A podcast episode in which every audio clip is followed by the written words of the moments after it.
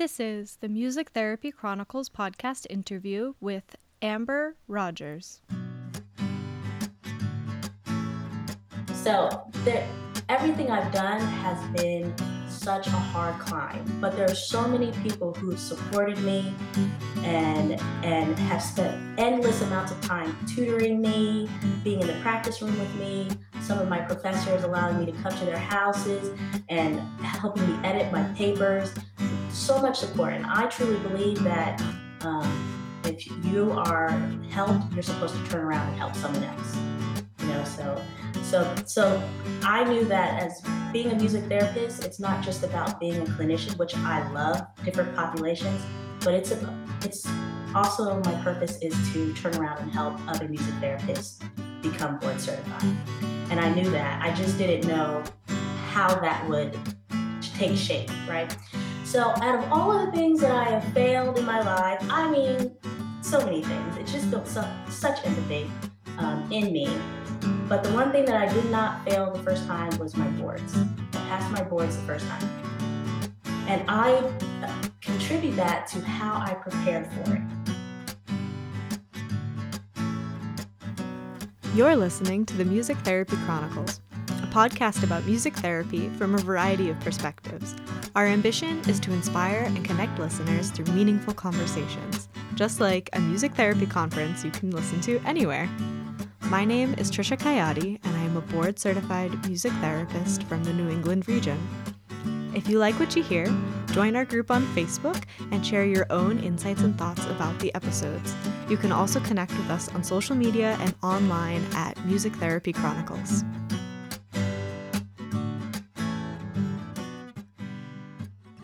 Welcome back to the Music Therapy Chronicles podcast. In today's episode with Amber, she shares so many awesome tips for preparing for the music therapy board exam. So, Amber is the founder of Sequel Melody, which provides music therapy services but also provides tutoring services to individuals preparing for the board exam, whether it's your first time or your, like she says in this episode, 11th time taking the exam.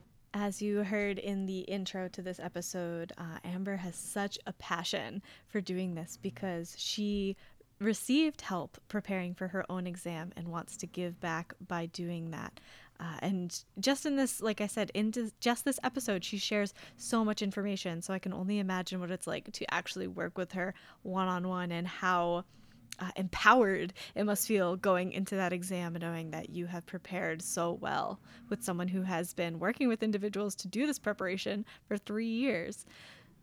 It is important to note that Amber and Sequel Melody are not affiliated with the Certification Board for Music Therapists, also known as CBMT, but she has so many success stories and obviously a lot of experience helping individuals prepare for the board exam. But again, she's not affiliated with CBMT, and we just want that to be very clear going into this episode.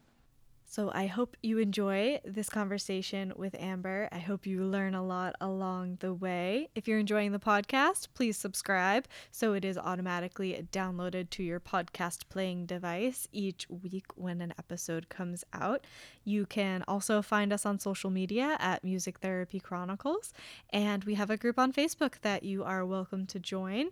Um, and have a conversation. Tell us what you learned. Connect with other listeners. And also, you can support the podcast by becoming a patron on patreon.com. So, let's get into this episode with Amber.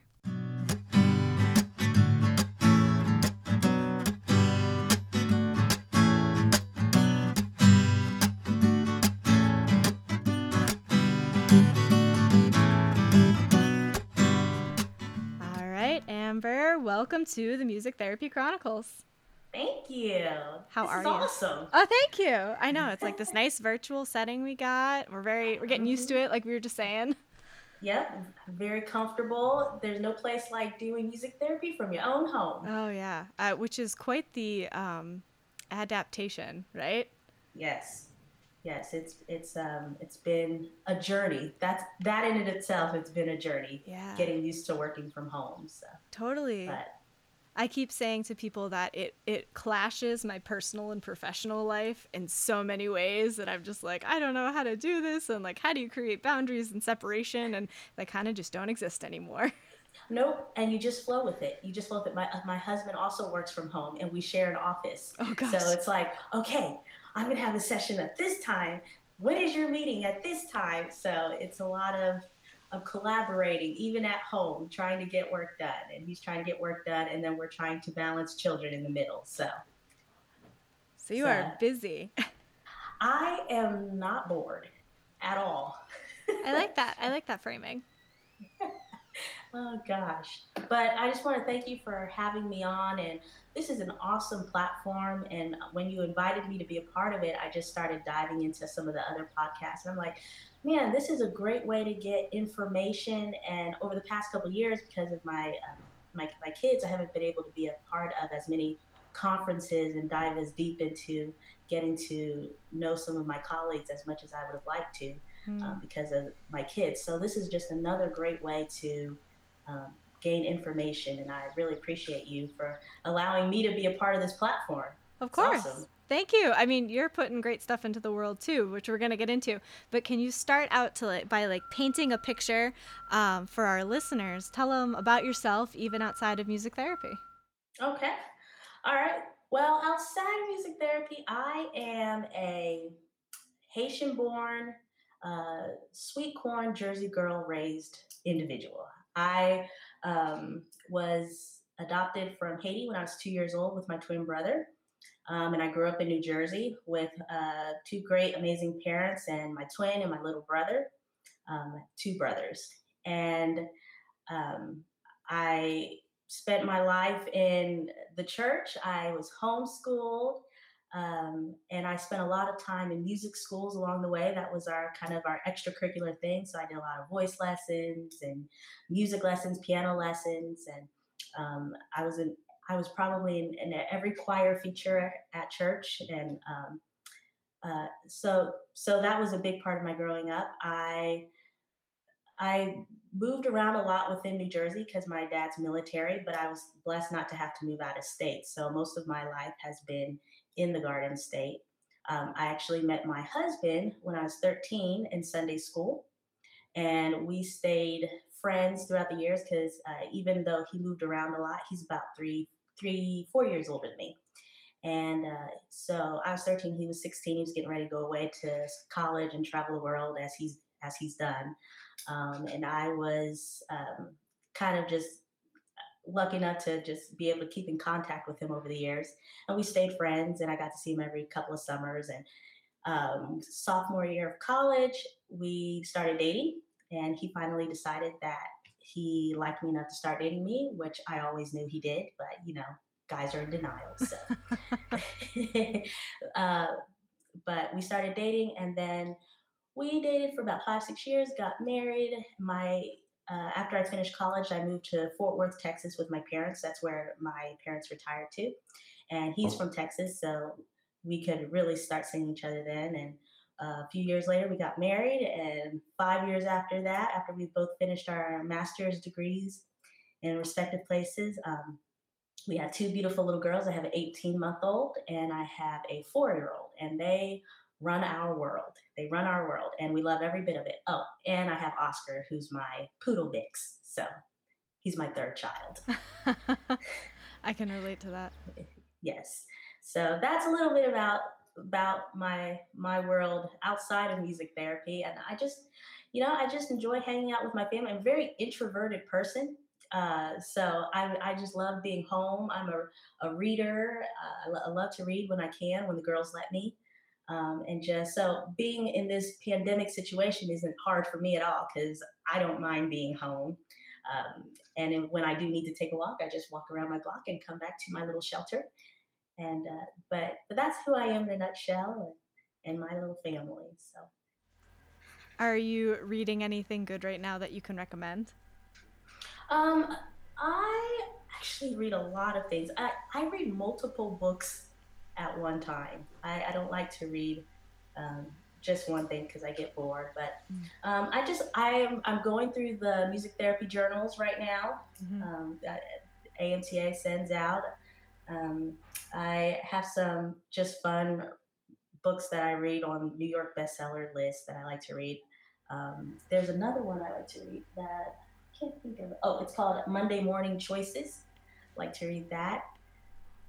Um, and just a variety of self. I, I love self help books. I love self help books.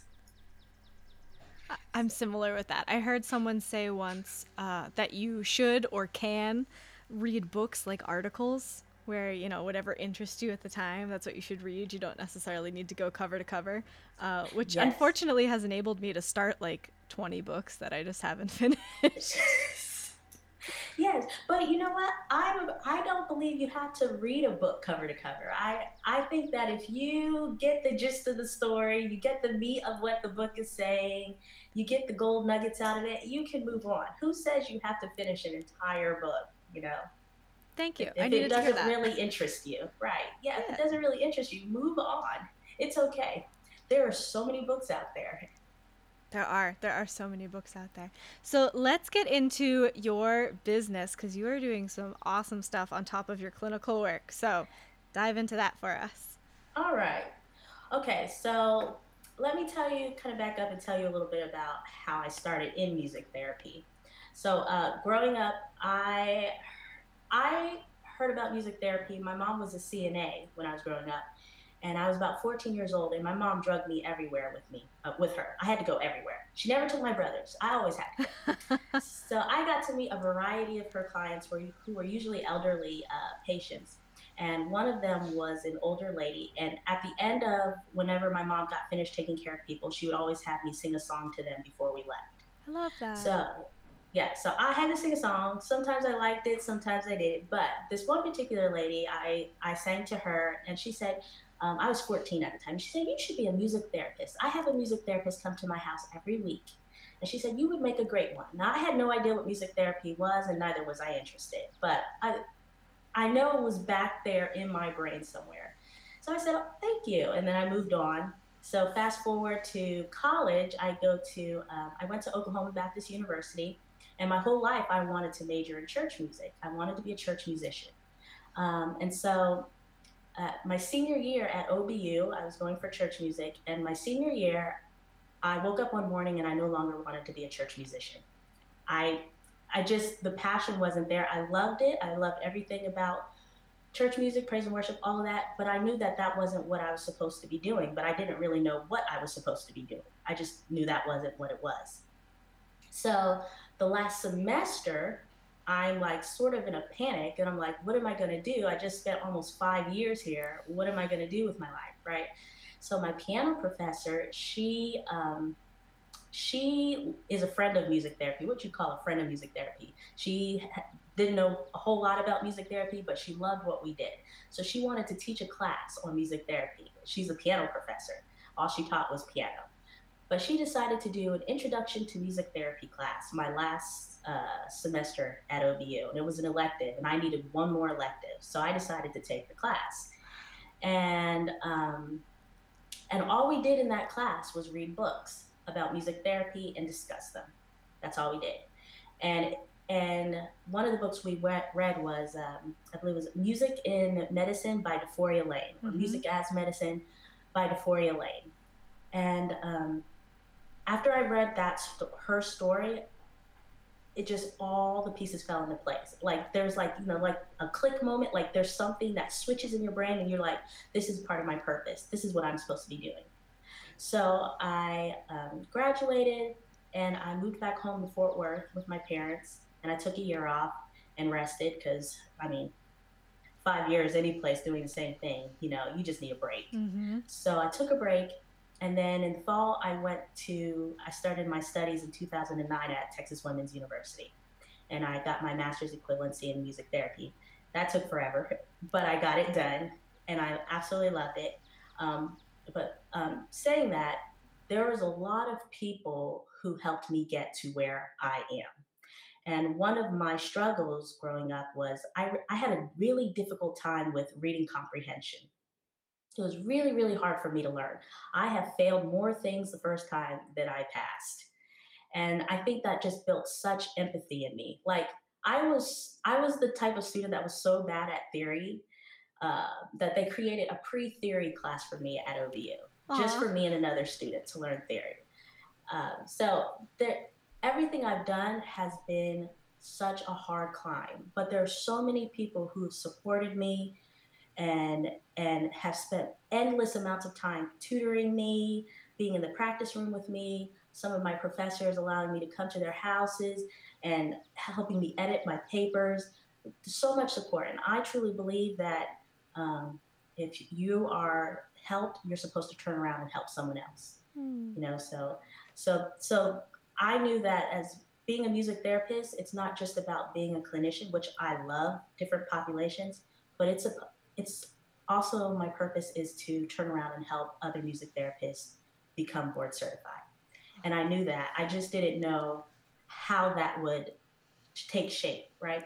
So, out of all of the things that I have failed in my life, I mean, so many things. It just built such, such empathy um, in me. But the one thing that I did not fail the first time was my boards. I passed my boards the first time. And I contribute that to how I prepare for it. I contribute that how I prepare for it, prepared for it, and um, so many people just throughout the years have asked me, Amber, what did you do? What did you do? What did you do? And I found myself like spending hours telling people how I did it.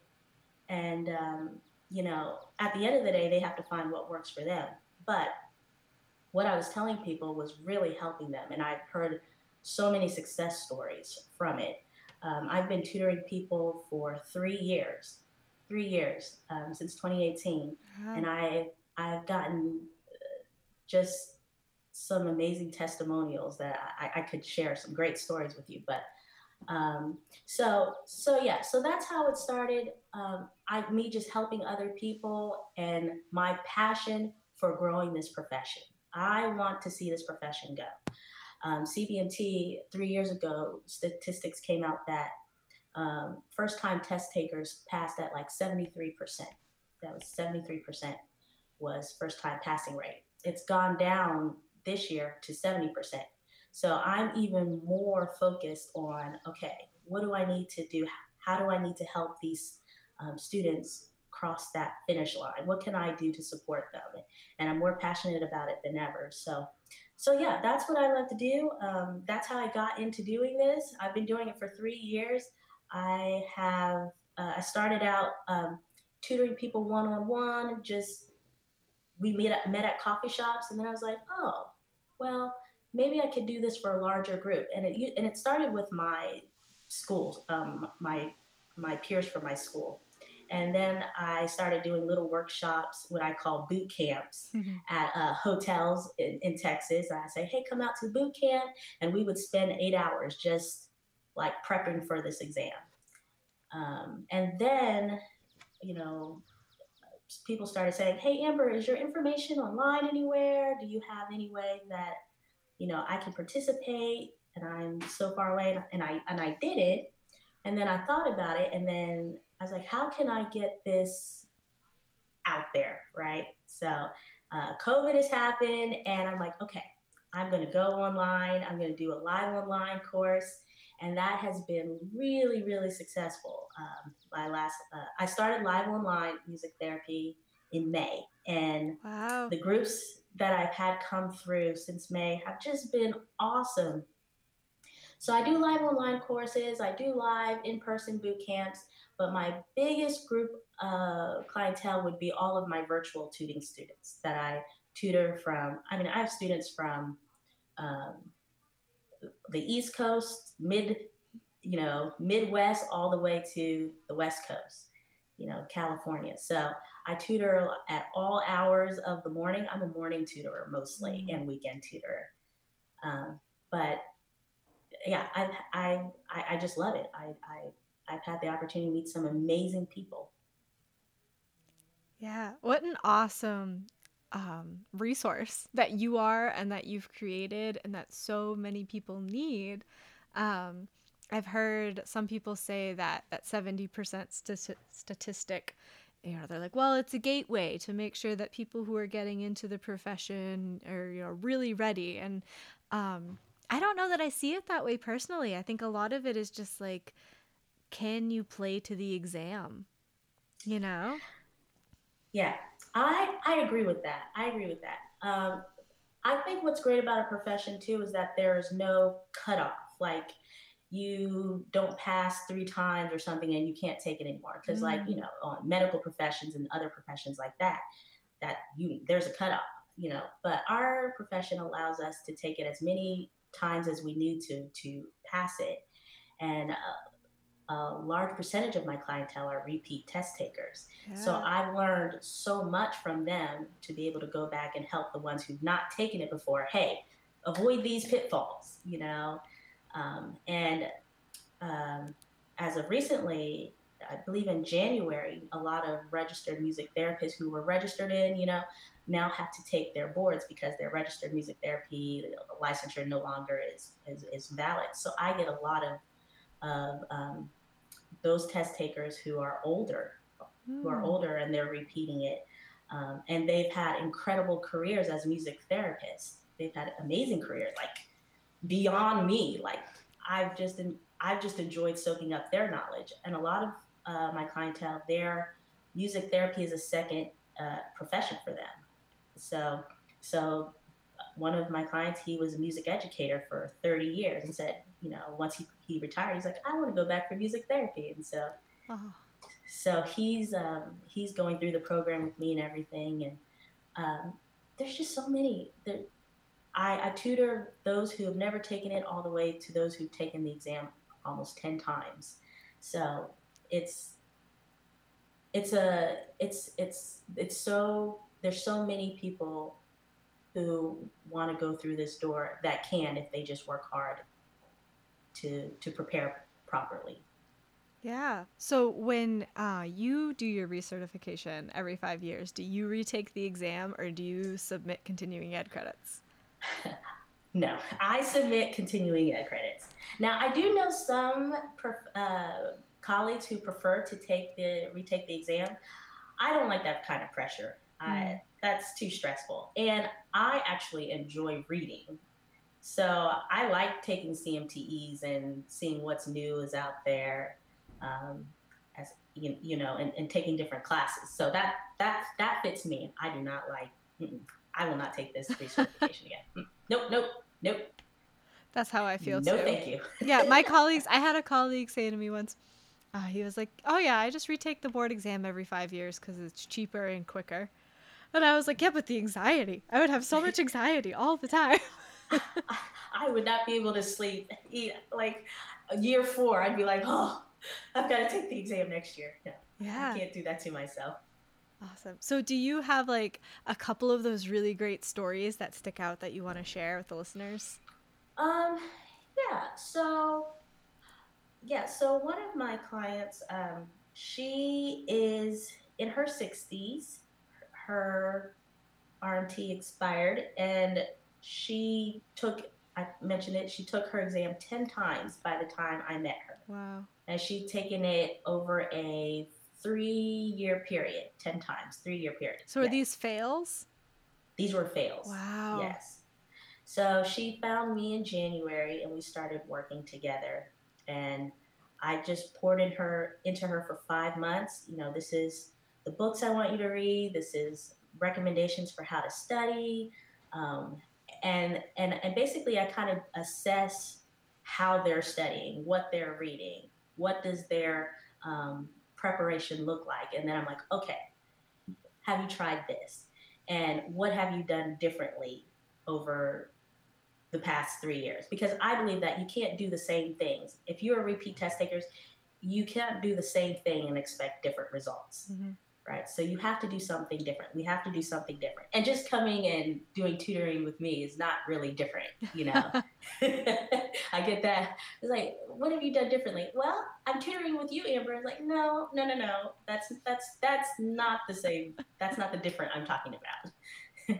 so anyway, we studied together for about five months, and she took her exam a couple of weeks ago, and she passed and on her 11th try. Can you believe that? On her 11th try. And so she's so excited now she can Um, she really wanted to work with a certain population at this specific hospital. So she's going to reapply for that position and hopefully she gets in. Um, uh, another another client I had, she, um, well, let me tell you about this this one one guy. He is uh, music therapy is a second career for him, and I told you he's a music educator for about thirty years, um, and he took the exam twice, and um, he didn't pass, and then we started working together for the past two months now. He's getting ready to take his exam again but he is also terminally ill. Mm. And so his goal for passing the exam is that he just wants to have the MT-BC behind his name. Aww. Right? That's that's his goal.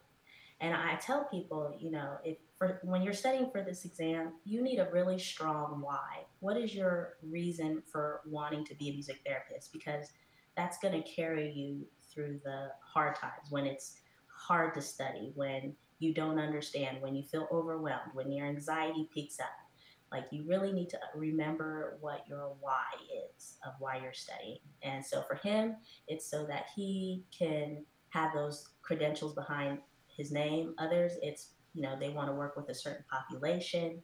Um, another lady who's a successful um, pianist in Philadelphia, uh, wonderful, amazing career. Her why is she wants to write a book for other music therapists like so so yes so remembering what what what your why is during your preparation period will really help you carry you through those times yeah wow you you are just like such a light to want to give give so much to that and like you must be so invested in these people's stories and like they're going through this difficult thing and you're just being there for them and oh that's so awesome I mean, I I never would have thought that that um, this really is music therapy in a different way. You know, mm. I thought I I'm I am a um, school based music therapist. That is my full time job, right? So I'm definitely a clinician, and I'm also a private practice music therapist where I have I work with, with a lot of adolescents in my home.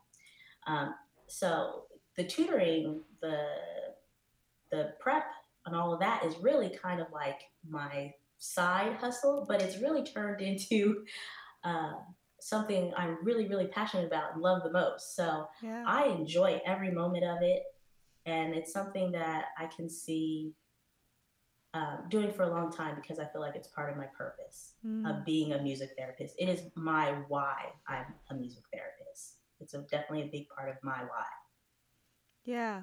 Yeah, and I I'm the type of person who has a lot of difficulty investing in myself, if that makes sense. So for anyone listening, like this is the resource. If you're prepping for this exam, it's I'm going to say it's worth it. Like if you have all these success stories and like you've had experience doing this for 3 years, um what a great way to to prepare yourself for your future, to prepare yourself yeah. for success.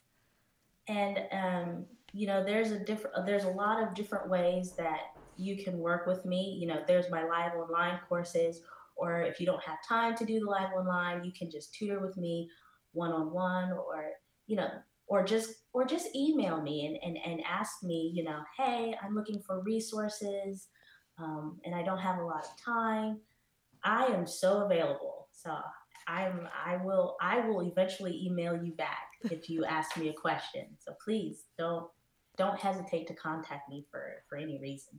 Awesome. So, have you seen the exam change over time? Does that make sense? Um, well, well, the exam changes every every year every August the or I'm sorry, every April the cha- the the exam is updated. Mm-hmm. This year the exam is, will be updated in August because they're updating the domains. So mm. th- this will be the biggest change. Um, so it does change a little bit every year, but August is a big change. And and if you look at the domains, they're not really um, different. They're just adding some new ones and they're adding some uh, a, a, safety section. So there will be some safety. So you'll, you'll want to know your universal precautions really, really well. And, uh, but th- that's the biggest change. Yeah. That's the biggest change. That's a good tip. When I was preparing for my, or must, must have been just after I took my exam, um, they had done another change like that. And I remember thinking, thank God I'm done with my exam before that happened. Because I had I had peers who were getting ready and I was like, hey, did you know this happened? And they, they had no idea. And I was like, well, you better look at that on CBMT because that's probably going to be on there. yes. So, yes. So, please remember if you're taking your exam after August 1st, there are new domains. The old ones are still on there. So, make sure you still you have the updated domains. Mm. Um, the the old ones are only good until August 1st. So, you'll definitely want to look at those. Awesome. So what is your your vision for the future for its sequel melody, right? Yeah.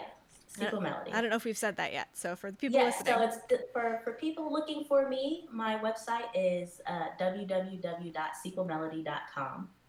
And if you're wanting to needing help preparing for the exam, please check me out over there. My my vision um, for the next five years is to get in front of students as much as I can before they take the exam. Hmm. And I think that that will increase the passing rate um, so that, you know, we don't have to do a whole bunch of, uh, we don't have the increase in repeat test takers that we're starting to have. So I want to, my goal is to get in front of them at their universities, their schools. So I want to start getting into the universities and, and saying, hey, you know, you know, start start looking at this, start preparing this way. Here are some recommendations. Um, I want to get into the schools, and I I've really been blessed that I um, had my first uh, school interview a couple of weeks ago. Uh, Congrats. Uh, workshop, yeah, um, with Immaculata. So that was really cool getting to talk to those students. A lot of them getting ready to take their exam for the first time. And uh, thank you, shout out to Immaculata for letting me have that platform. It was it was a lot of fun. It was a lot of fun. Awesome. Do you see this becoming like a college course, or just kind of being there to offer?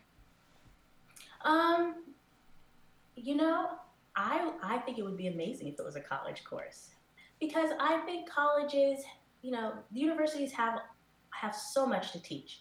They, mm. they have so much to teach and to cover, and their job is really to prepare you to the for the exam to a certain extent, but their job is to give you all of the content that you need for you to be a good music therapist, right? Mm. Um, taking this exam is not just about memorizing content; it's about being able to apply what you've learned as a music therapist in a perfect world CBMT scenario. Right. So my job is to come in there and teach you how to think about this test, how to prepare for this test, how to critically think for this test. Um, one of the things that I've learned, if I can give a tip, is um, a lot of times clients will will rely on notes that they've gotten from other, you know, from other um, students, their their colleagues, those who've passed. They'll rely on those notes or just Quizlet and they'll finish their internship and they'll study for a little bit and they'll go take their test. I highly, highly recommend, if you don't mind giving me letting me sneak in some tips. I love um, that. I highly, highly recommend that um, students take their time to prepare for this exam. I know that once you finish internship, you're kind of anxious to get out there and start working but be gentle with yourself. Give yourself time. If you have not really been preparing to take your boards in internship, don't assume that once you finish your internship, you've learned all that you need to know about your boards and relying on your past years of four years of school, and now you're ready to go take it. Give yourself at least four weeks after you finish your internship to just be able to study, to digest content, to read.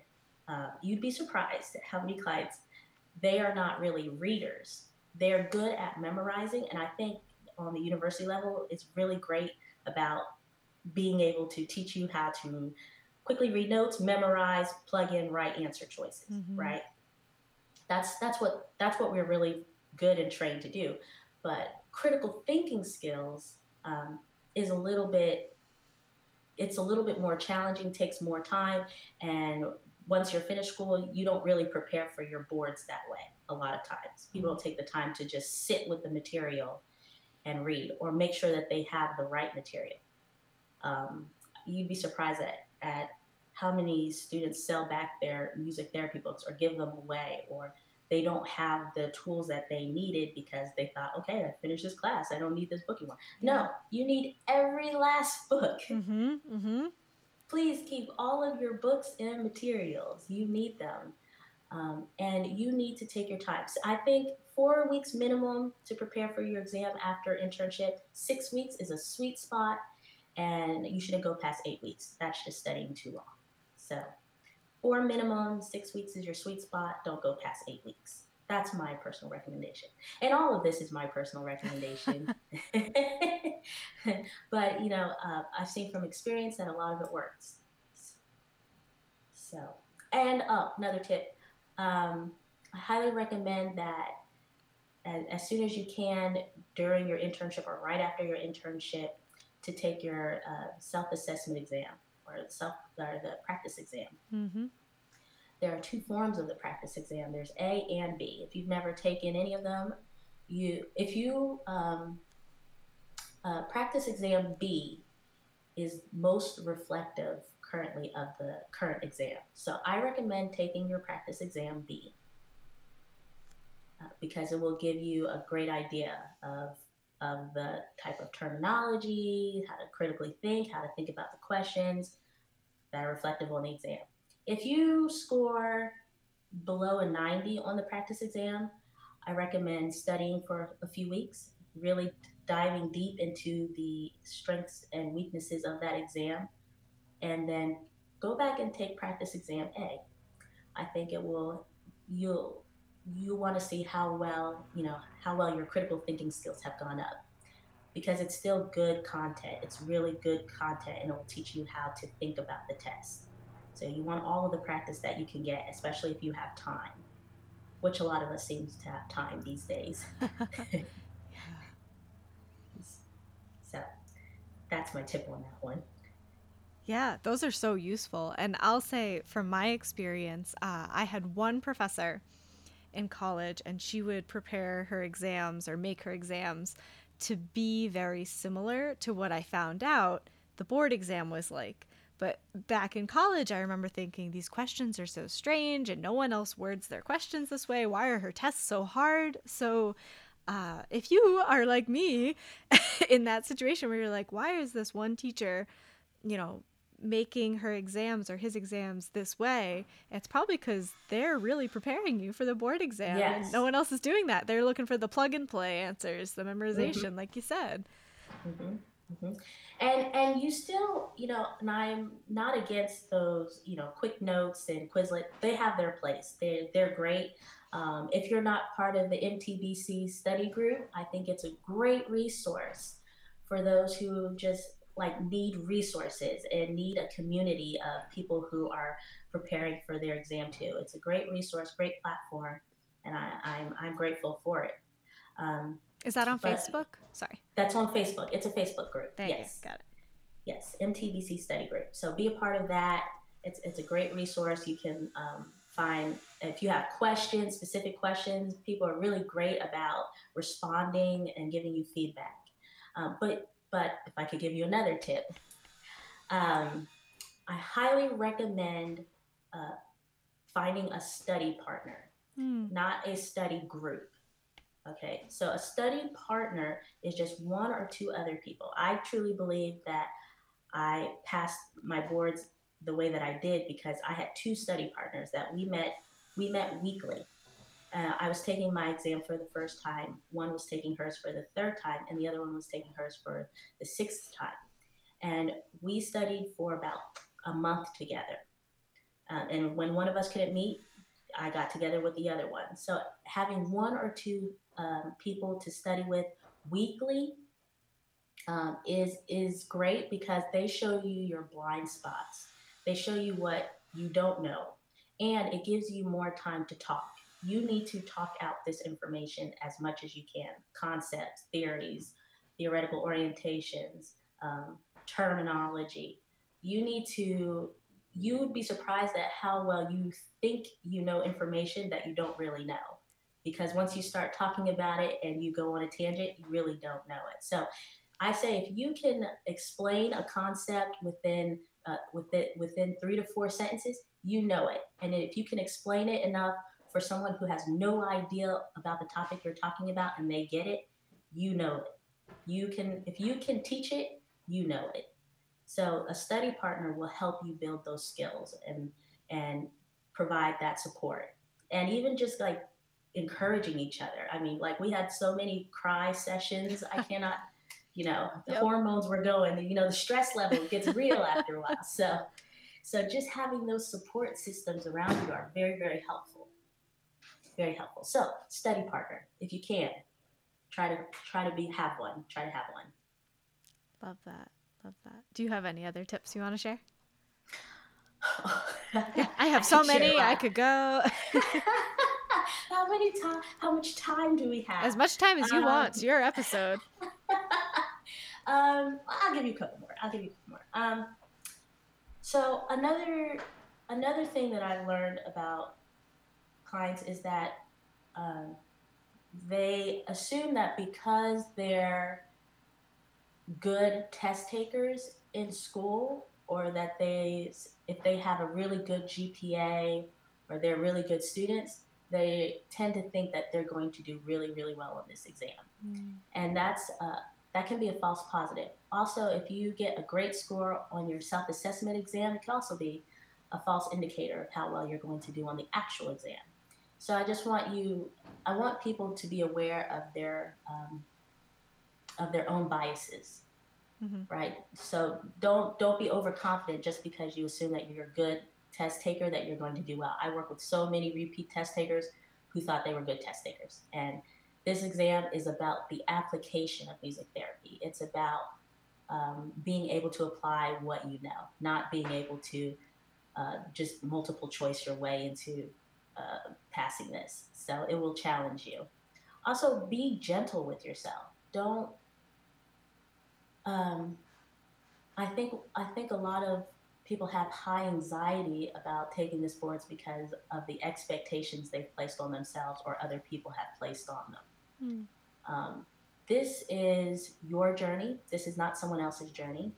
You know, this is you will pass these boards. You will, uh, but but study, but don't study so much that you miss out on other parts of your life. But don't don't understudy obviously.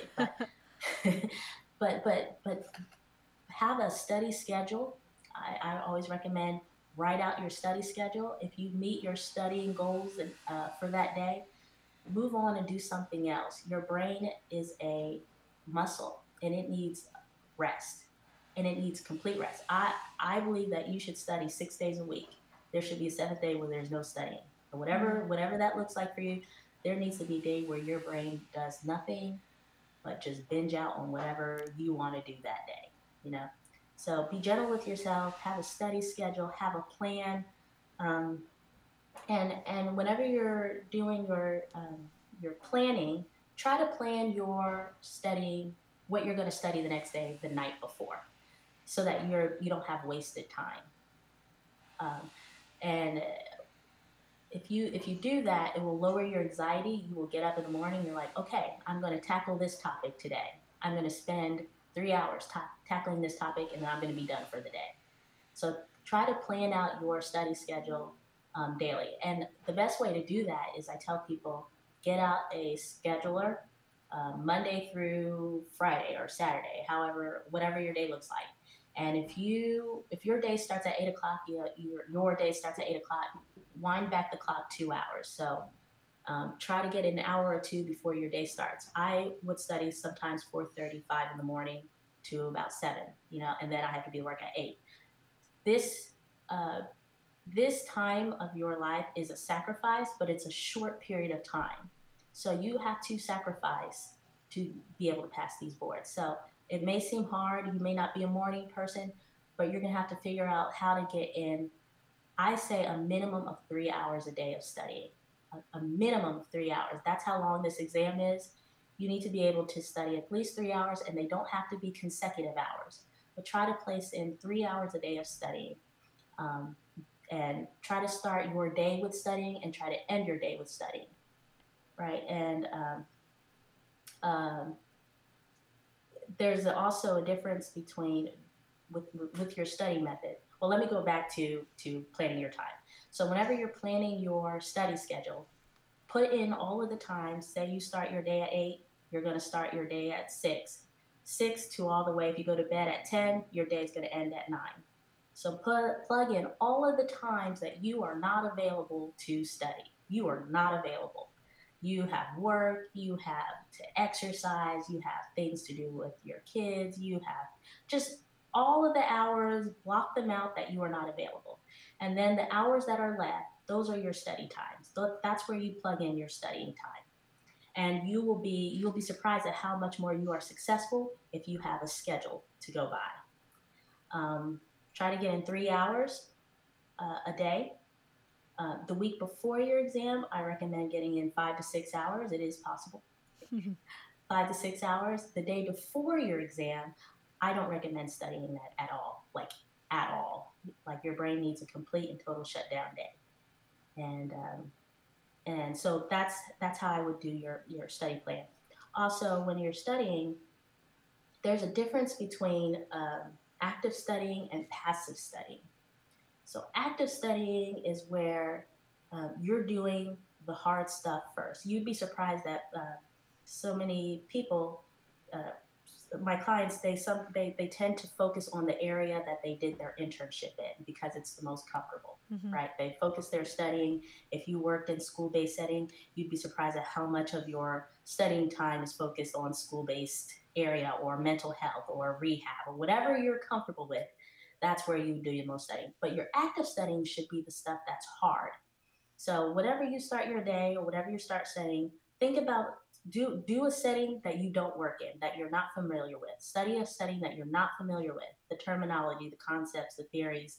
Study the hard stuff that's uncomfortable first. That way you will feel very accomplished even if you don't study that much through the rest of your day that you got the hard stuff done first, right? Um, and that's active studying. Studying the hard stuff first is active studying. Like you have to engage. There's no way that you can just um, kind of zone out. You know, there's there's specific ways to actively study, but uh, I'll save you the details. Passive studying is um, studying uh, that doesn't require as much brain power. So passive studying is like doing the Quizlets before you go to bed, YouTubing different diagnoses, things that are that are don't require as much activity. And you start to passive study um, the further you go into your day, just naturally because you, you start to get tired. So active study as much as, as you can at the at the when you're freshest, and then that'll start to lean into passive studying, which is completely fine. We need that too passive and active studying is all part of studying. So it all fills the three hours uh, minimum of your study day. So, does that make sense? Yeah. Yeah, I love okay. that. If I if I was a student right now prepping for the exam, I'd be taking notes on this. and then and then studying this so I could study for the exam and the way you're recommending. Yes. So hopefully those tips are helpful. Um, make sure you do plenty of brain breaks um, mm. your brain is a muscle. Your brain is a muscle. It needs time to to rest. And I, I say study a little bit even before you go to bed because your brain still processes information as you sleep. Mm-hmm. So it doesn't have to be intense studying, but get some terms in your head. Do your flashcards in your head. And I can go on for another hour about uh, flashcards and how great they are and how to do them, but I'll save you on all that. Uh, but hopefully the, the, those tips were uh, a good start. It's a good starting place. Yeah, yeah, I definitely think so. Um, I love the the passion you speak with about this, and I love that this is how you have found a way to help people more on top of being a music therapist yourself, and um, it's just really wonderful what you're doing. I'm I'm so happy to have heard it from you and to have had this conversation with you and be able to recommend you and your services as a resource for people moving yes. forward. Thank you, thank you. It's uh, I, I, love what I do. I love what I do, and I want it to grow. And um, every time someone passes their boards, I feel like I passed all over again. It's like a real high. Yeah. It gives me a real high. So um, if you're a first time test taker, come see me. If you're um, repeating and needing support on taking this exam, come see me. I, I walk with people um, until they take this test. I've had, I've been working with one individual for seven years, and she finally passed her boards uh, a, couple months ago. So so it doesn't matter how long it takes. I would love to be a resource for whoever needs it, and and walk with them for however long it takes that's that's what I'm here for. That's what I do. That's what I love. Oh, wonderful. Do you have anything you want to add uh, before we move into our rapid fire questions? Um. Um. Gosh. I I think the last thing I would say is, um, understand, think about how you learn best. How you learn best. That one way doesn't work for everybody. There are people who they can just read notes, they can just, you know, do a couple Quizlets here, take a test and pass. That's not the majority of us, right? Um, 80% of us, or 70% of us are visual learners, um, and 20% are auditory. So you need to know how you learn best and don't put your how you learn in a box. Like figure out multiple ways to learn. There's YouTubes. If you're not a reader, figure out how to get the information um, without having to read for hours and hours. YouTube is a wonderful resource. Talk about me if you want to, but I'm a very big visual learner. I have to see it. And not all of us have the opportunity to sit in the hospital setting or do our internships in school based settings. But you know what? We can watch how other music therapists do that through their organizations, through their personal websites, through YouTube, through uh, association websites. So, so think outside of the box of how to get information if you're stuck on a concept that you don't understand or you want to learn more about. I mean, because once you start getting into aphasia, dysphagia, dysarthria, and all of those, it just you know it all starts to bleed together. Mm-hmm. But if mm-hmm. you watch videos of people who actually live with it, it's like something clicks, right? So, so understand how you learn. If you are a, a visual person, draw things out on, on big post-it notes, watch videos, do all those things. If you're an auditory learner, talk, start talking to yourself, read to yourself out loud. You'd be surprised how you don't want to disappoint yourself when you talk to yourself in the mirror. So talk concepts out to yourself in the mirror. You know, um, you, you need to hear yourself learning. So, so yeah, that's all I'm going to say. That's all I got. Awesome. more more to come. See see Amber for her services, but yes. that you have shared so much in this episode. Thank you. Thank you so much for that. You're welcome. Awesome. So to start us off in the rapid fire, are you ready? Okay, I'm ready. Coffee or tea? Oh, I live on coffee. It's not good. but when you have an 18 month old and a four year old, and you I do most of my tutoring at, in the morning. Sometimes it's at 6 a.m. I tutor people that early, um, and I I tend to stay up later. So so definitely coffee. I try not to drink it all day. I, I give myself a max of three cups. But yes, I have a coffee. But I do like tea at night, but mm-hmm. mostly coffee person. Awesome. Early bird or night owl? Um, I'm actually neither. I I'm a middle of the day person, but I've been forced to be a morning person over the mm-hmm. years with my kids. If I if I want to accomplish anything purposeful, I have to get up early to do it. So, um, or if I want to tutor uh, students, I have to get up really early to do that because some of them are on the East Coast. I'm in Texas, so some of them are the East Coast, some are on the West Coast. So yeah, I, I, I tutor really early, and just to have quiet time before my day starts, I get up early. So I've been a forced morning person. Something you would tell your younger self?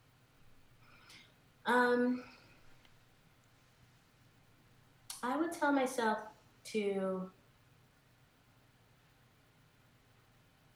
to not compare yourself with other people hmm. and that what God has for you is for you and his timing is perfect. his timing is perfect. And um, just run your own race, run your own race, and whatever what you have to contribute to the world is is just as important as anybody else's. Yeah. Well said. Yeah. Your music therapy elevator speech. Oh gosh. oh, that is so funny. I, I know everybody has does that differently, but I would say music therapy is the use of music by board certified music therapists to help people with a variety of, of challenges, you know, to help them meet their personal goals, um, whether they're physical, uh, emotional, um, whatever it is uh, that they're going through, and and and if they uh, they they can receive support through through music. So so that's kind of what it is. Well done. Your favorite self care practice? Oh, um, I am a reader in the bathtub. Ah. I like to read books in the bathtub. Good. Something that's currently adding value to your life. Hmm. I would say uh, walks. Hmm. I um, being in the house a lot and you know social distancing. It's you know the walls do start to close in on you after a while. So I've actually really enjoyed taking walks lately, just around my neighborhood. Being outside is very grounding, mm-hmm. you know, and I you I've had a lot of time to kind of slow down in some areas, so it's been really nice to take early morning walks and just be with my own thoughts. Yeah. Your favorite song or intervention to use in a session, or I guess you could switch that for your favorite tutoring technique or something along those well, lines. Well, I can tell you um, my favorite books yeah. for prepping for the exam. I, will give you my top three favorite things to read that I recommend. Um, so, if you are working on critical thinking skills, I highly recommend reading uh, anything from the Journal of Music Therapy. Try to read two to three articles. I don't care what it is, but the topics in there are so dense and full of good information. Um, and there, it requires a lot of critical thinking to understand it. So anything from the Journal of Music Therapy, I think, is wonderful. Um, of course, you know, if you're prepping, you need your Hanser. I believe we're on the third edition. So um, your the new music therapist handbook, your Hanser, and then um, if you're working on treatment planning, you're you're struggling in kind of the treatment planning implementation area. I really love reading case studies. You have to read treatment planning is just all about applying music therapy skills practice. So read as many case studies as you can. I don't care where it comes from. The Journal of Music Therapy has great case studies. Um, but there's this book called Treatment Planning for Music Therapy Cases. It's by Anita Gadberry.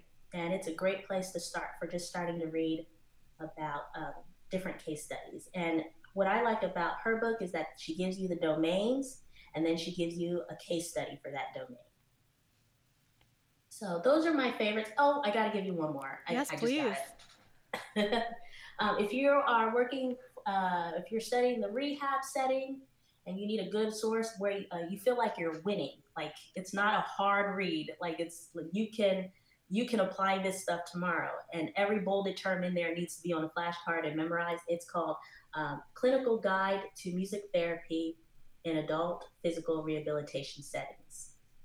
Uh, Clinical Guide to Music Therapy in Adult Physical Rehabilitation Settings, and it's by Elizabeth Wong. Awesome. And anything to do with rehab, it's it's it's a great resource. Dysphagia, aphasia, dysarthria, all of those ages. awesome. I will link those in the show notes for everybody to find. Um, Cause yeah, yeah, I'm familiar with a few of those, and Dr. Gadberry, Dr. Swanson, uh, was one of my professors in college. So, oh, yep. awesome! Yeah. That's awesome. Yeah, yeah. So awesome. I I love that. You've shared so much helpful information. Um, in this episode, and I really thank you for making the time.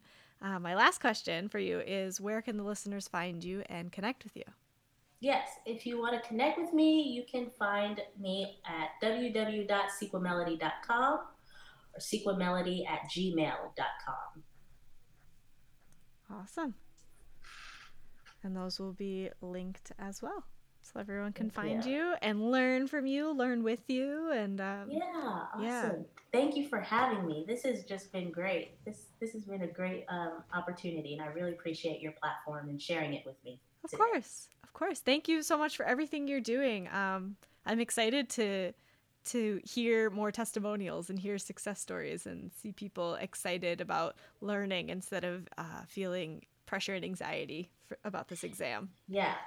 Yes, exactly. And and this should be something that, um, even though it's, you're you're taking an exam, it's a an exam you have to take. Studying for it should be enjoyable because this is the profession that we chose. So yes. so try to push past uh, the anxiety part of having to take this exam. Just enjoy the studying part for studying's sake, and know that anything that you're studying is only going to contribute to your success. Like you can't study the wrong thing if you're reading something from the books. So just enjoy it. Enjoy the process. Love that. Love that so much. Thank you. Thank you so much for being on the show and making the time to talk with me today. You're welcome. Have a wonderful weekend. You too. Bye. Bye.